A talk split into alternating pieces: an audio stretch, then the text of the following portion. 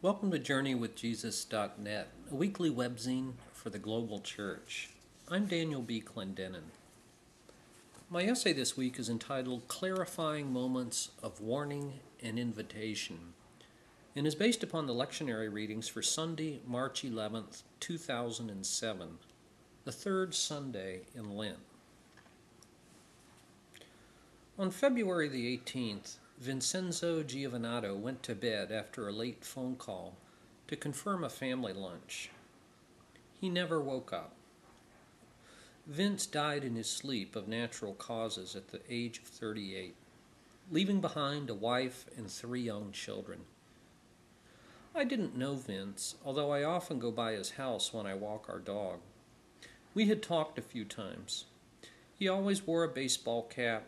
He never stood still when you talked to him, and he sported vanity plates on his Ford Explorer that read, "Apartment Guy." He drove around the neighborhood managing his family's real estate properties. And now he's dead. I cut out his obituary from the local newspaper and keep looking at his picture, as if staring at it long enough might bring him back to life. In Luke's Gospel this week, from chapter thirteen, Jesus responds to two stories of sudden and premature death that sound like something from the morning newspaper. When Pilate slaughtered some Galileans during their religious rituals, instead of blaming the governor, some people blamed the victims and construed the tragedy as divine judgment. Similarly, in a bizarre accident of faith, when a tower collapsed and killed eighteen people in Siloam, some people concluded that they must have been worse sinners than the average person. Those still living suggested that in the moral calculus of the cosmos, the dead deserved to die. Perhaps at some, some subconscious level, they also thought that avoiding disaster signified God's approval of their own lives. They were wrong on both counts. "No," said Jesus, "don't demonize your enemy. Don't presume to invoke God's judgment on someone else. You can't purchase God's favor by projecting your own fears and anxieties onto others." And then, as he so often did, Jesus flipped the story so that its moral applied to the living rather than to the dead. Jesus compared his audience to barren fruit trees. Unlike my neighbor Vince, the Galileans, or the people of Siloam for whom time had run out, they still enjoyed a future with possible choices. If they let the tragedy speak to them, instead of using it in vain, in a vain attempt to validate their own status quo, they could rearrange the furniture of their lives, adjust their priorities, and make changes while time was still left. But the window of opportunity would not stay open forever. Mere longevity was no guarantee of a fruitful life, just as premature death could not diminish it. Sooner or later, said Jesus, the tree would be cut down. Thus, in the Old Testament this week, Isaiah asks, "Why spend money on what is not bread, and your labor on what does not satisfy?"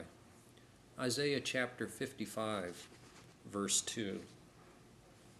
That's spiritual deficit spending of the worst sort, accumulating depreciating assets that lose more value every day. When the clock stops and time ends, Jesus said, your life will not consist of your possessions, the wealth you hoarded, the vanity you perfected, or the power you wielded. There's a deep hunger and thirst in all of us, says the psalmist for this week, a palpable longing for human nourishment and fulfillment that no amount of power or money, no prestigious job, nor any glamorous home in an upscale neighborhood can satisfy. Psalm sixty-three, verse one. Your anxieties will not disappear by winning the lottery tomorrow, nor will a new lover bring true love. For the most part, we don't live like we believe Jesus or the psalmist. For much of his young and very successful life, neither did David Kuo. But then things changed. Conservative Christians like Charles Coulson and James Dobson have hammered Kuo for his new book by the title Tempting Faith, in which he describes his first-hand experiences in George Bush's administration. In his first presidential campaign, Bush promised to spend eight billion dollars per year on faith-based initiatives. As an earnest and talented evangelical, Kuo was euphoric, and so in two thousand one, he joined the White House staff as special assistant to Bush to help manage the new program. At long last, he thought, he had discovered a way to leverage political means to further gospel ends. But two years later, Kuo resigned when he realized that the Bush administration had done what he calls, quote-unquote, less than nothing to fulfill its promises.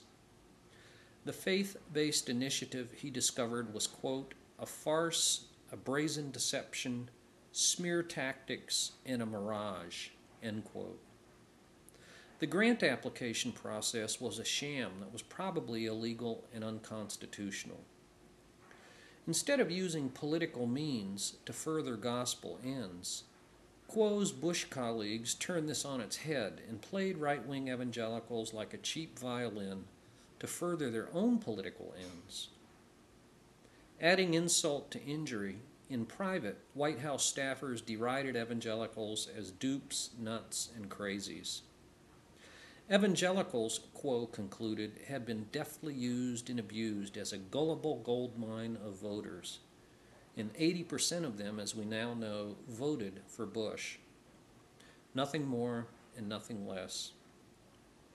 Quote, we were good people, writes Kuo, forced to run a sad charade, to provide political cover to a White House that needed compassion and religion as political tools.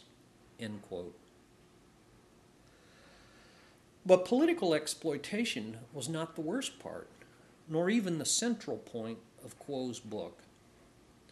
Only about half of his book deals with his days in the White House.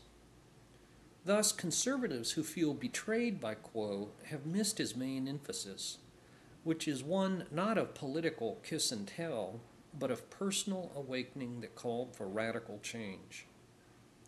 Most of Kuo's book is a candid and introspective memoir about his growing conviction about the corrosive nature of political power, where manipulation, fragile egos, exaggerated self-importance, broken marriages, propagandistic lies, and partisan ideology are all the order of the day.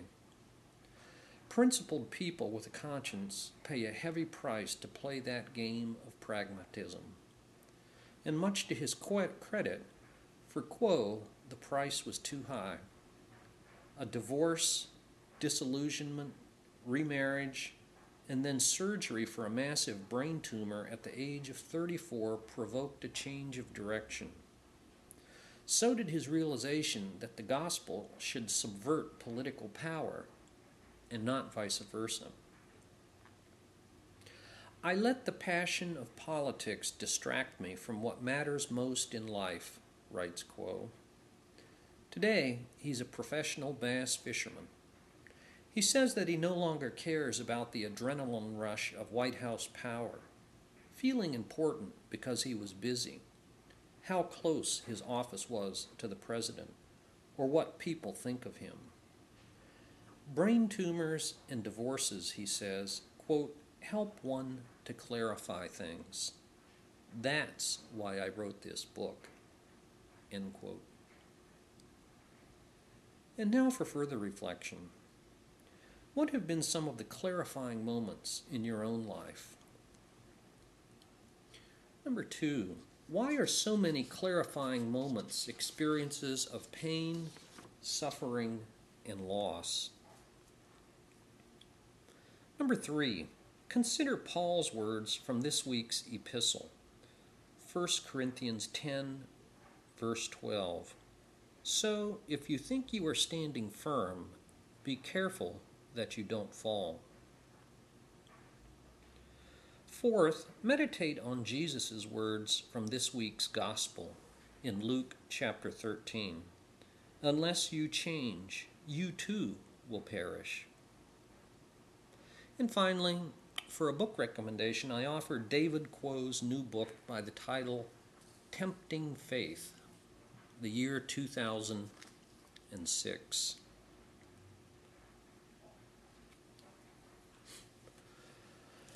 For books this week, I review Nora Gallagher, Things Seen and Unseen, A Year Lived in Faith, New York, Vintage Books, nineteen ninety-eight, two hundred forty-one pages. Sometimes I just can't stand church life, confessed Nora Gallagher to her friend Anne on the next to the last page of her memoir. Baptized at the age of fifteen, Gallagher dropped out of church for about a decade, returned in her late twenties, then spent two more decades negotiating a lover's quarrel with church, a church which she describes as, quote, familiar and a foreign planet. To cope, we are often ambivalent. I suspect that a large part of this bestseller's success has been Gallagher's candor and the chord it has struck with readers who resonate with her own church experience. Gallagher came to Trinity Episcopal Church in Santa Barbara as what she calls a quote-unquote tourist. But she narrates how five years later, much to her surprise, she discovered that she had stayed on as a pilgrim. Trinity Episcopal was struggling in many ways for many reasons. The sanctuary that held four hundred people was mostly empty. Dysfunctions abounded. But a new interim pastor named Mark heralded a new day, and the ship began to turn around. Gallagher organizes her eight chapters according to the church liturgical year, much as Kathleen Norris did for her monastic year in her book called Cloister Walk. Advent, Christmas, Epiphany, Lent, Holy Week, Easter, Pentecost, and Ordinary Time. Gallagher pulls back the curtain on everyday church life at Trinity Episcopal as it is lived by ordinary people. She steps forward as a lay minister, serves communion, participates in a small-base community, and works at the church soup kitchen. She visits the dying, learns to love Republicans, attends meetings, and eats far too many tuna casseroles. At its best, Gallagher discovered church can be a place where, as her friend put it, quote, you can bring your whole self, end quote. Like her brother's bladder cancer, her non-believing husband, the drug death of Ephraim, one of the homeless regulars, or their pastor's announcement that he was gay, and how Trinity handled that explosive issue. Gallagher shows what it looks like to do your doubting inside the church rather than taking pot shots from outside. She describes a very imperfect human institution where honest people articulate genuine questions and differing opinions. In such a church, observed the English historian Esther DeWall, we encounter, quote, the sense of allowing the extraordinary to break in on the ordinary. If that prospect sounds attractive to you, then read Nora Gallagher's book, Things Seen and Unseen, A Year Lived in Faith, and then do what I did, read her sequel called Practicing Resurrection from the year two thousand three.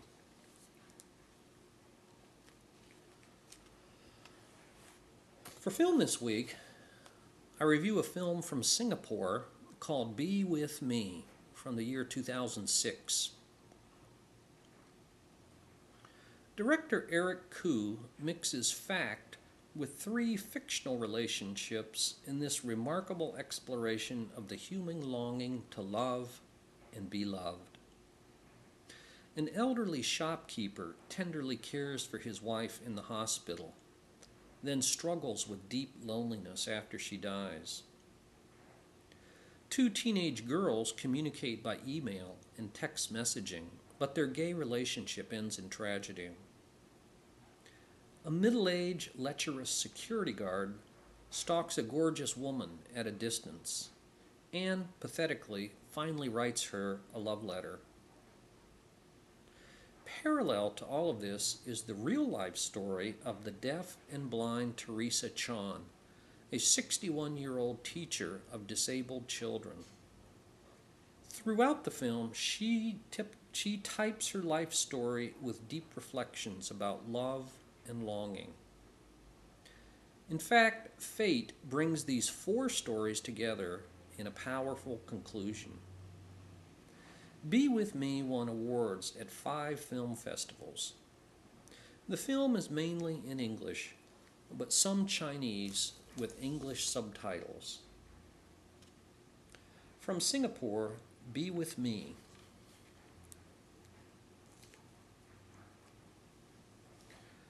For poetry, we've posted a poem by John F. Dean, who was born in nineteen forty-three. The title of the poem is Mercy. I've taken it from the book by Stanley Hauerwas, The Cross-Shattered Christ. The poem appears in John Dean's book, Manhandling the Deity. Mercy by John F. Dean.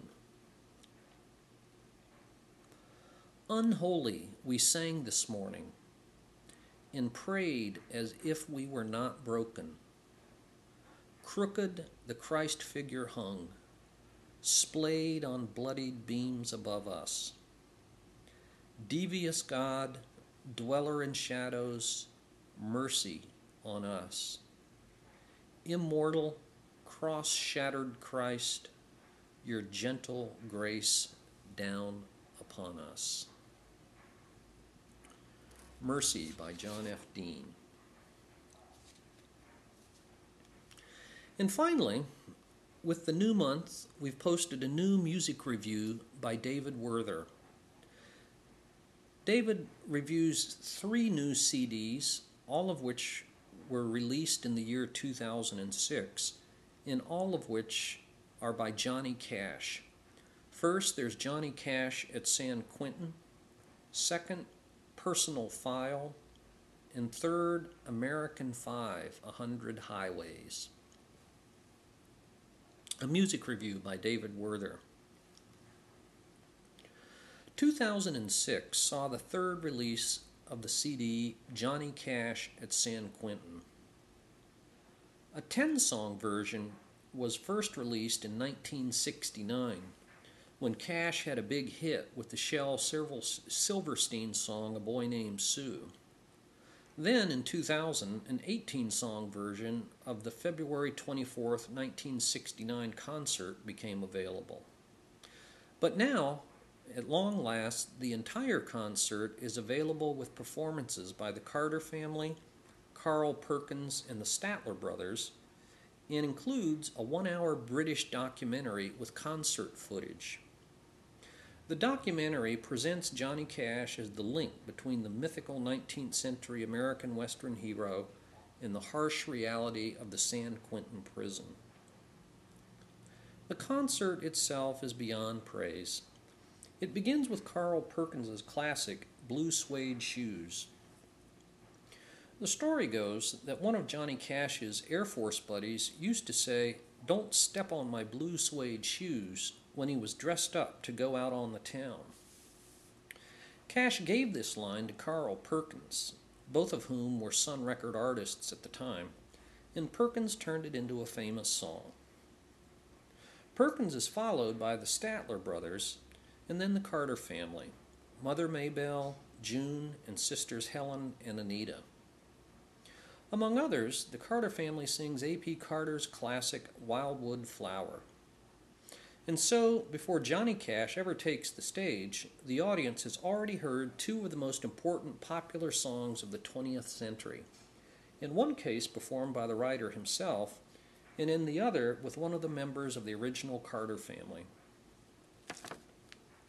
Cash's own performance begins with some of his chestnuts, Big River, I Still Miss Someone, and I Walk the Line. The response builds to a near riot when the inmates hear Cash sing his new song, San Quentin. This is followed up by the stellar Cash Dylan composition, Wanted Man. Soon thereafter, Cash calms things down with the comic relief of A Boy Named Sue, and then begins to work in some gospel numbers, including his own He Turned the Water into Wine, a song by Carl Perkins, Daddy Sang Bass, and then The Old Account Was Settled Long Ago.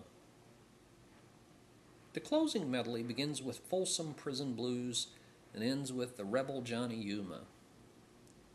As the contemporary Bono once put it, quote, Cash does not sing to the damned, he sings with the damned, end quote.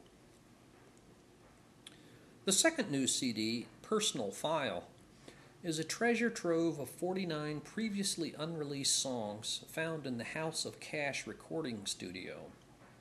This is just Cash, as one might imagine him, playing to a close group of friends.